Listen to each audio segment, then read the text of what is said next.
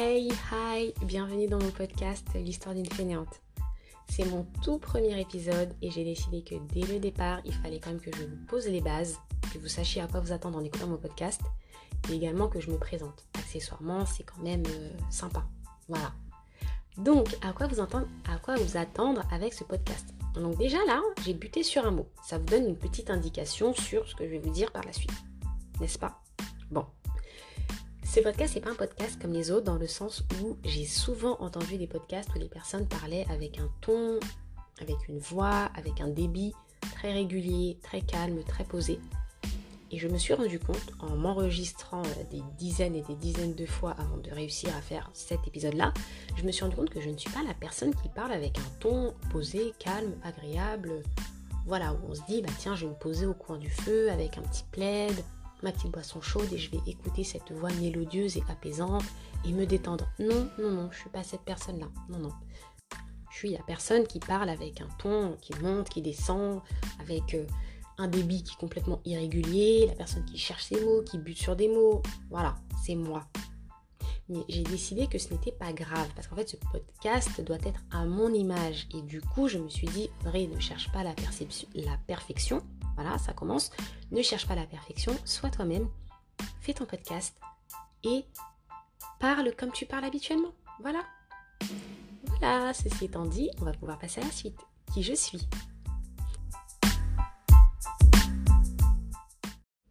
Alors, si je devais me présenter en quelques mots, je dirais que déjà d'une, je m'appelle Audrey, que je suis trentenaire, et le plus important dans tout ça, c'est que je suis une fainéante.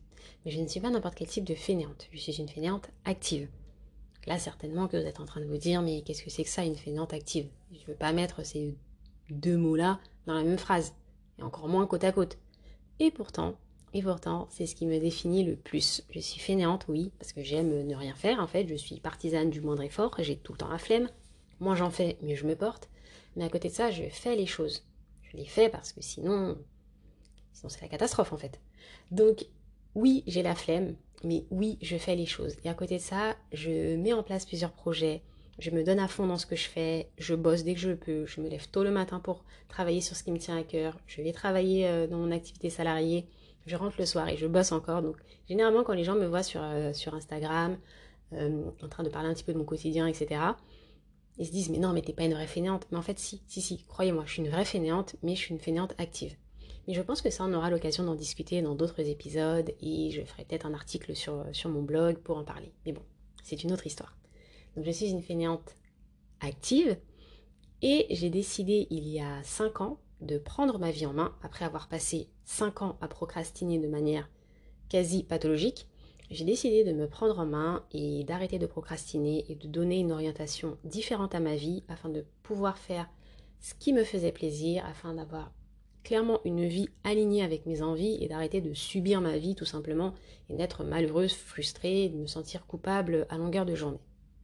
Donc quand j'ai pris cette décision, je me suis lancée à fond et je me suis dit cette fois-ci, pas le projet que je vais commencer, que je vais lâcher en cours de route, non, j'ai vraiment envie de partager mon cheminement, j'ai envie d'évoluer, j'ai envie d'entraîner des personnes avec moi, j'ai envie de montrer que oui, on est capable de vaincre la procrastination, qu'on est capable de vivre la vie de ses rêves, qu'on peut réaliser ses objectifs, on peut atteindre ses objectifs, réaliser ses rêves, ça va mieux dans ce sens-là, et que, en fin de compte, si on travaille son état d'esprit, si on s'entoure des bonnes personnes, si on trouve les bons outils, si on s'équipe correctement, on est capable de faire de très grandes et de très belles choses. Donc, l'histoire d'une fainéante, c'est mon histoire et j'ai décidé de la partager avec vous.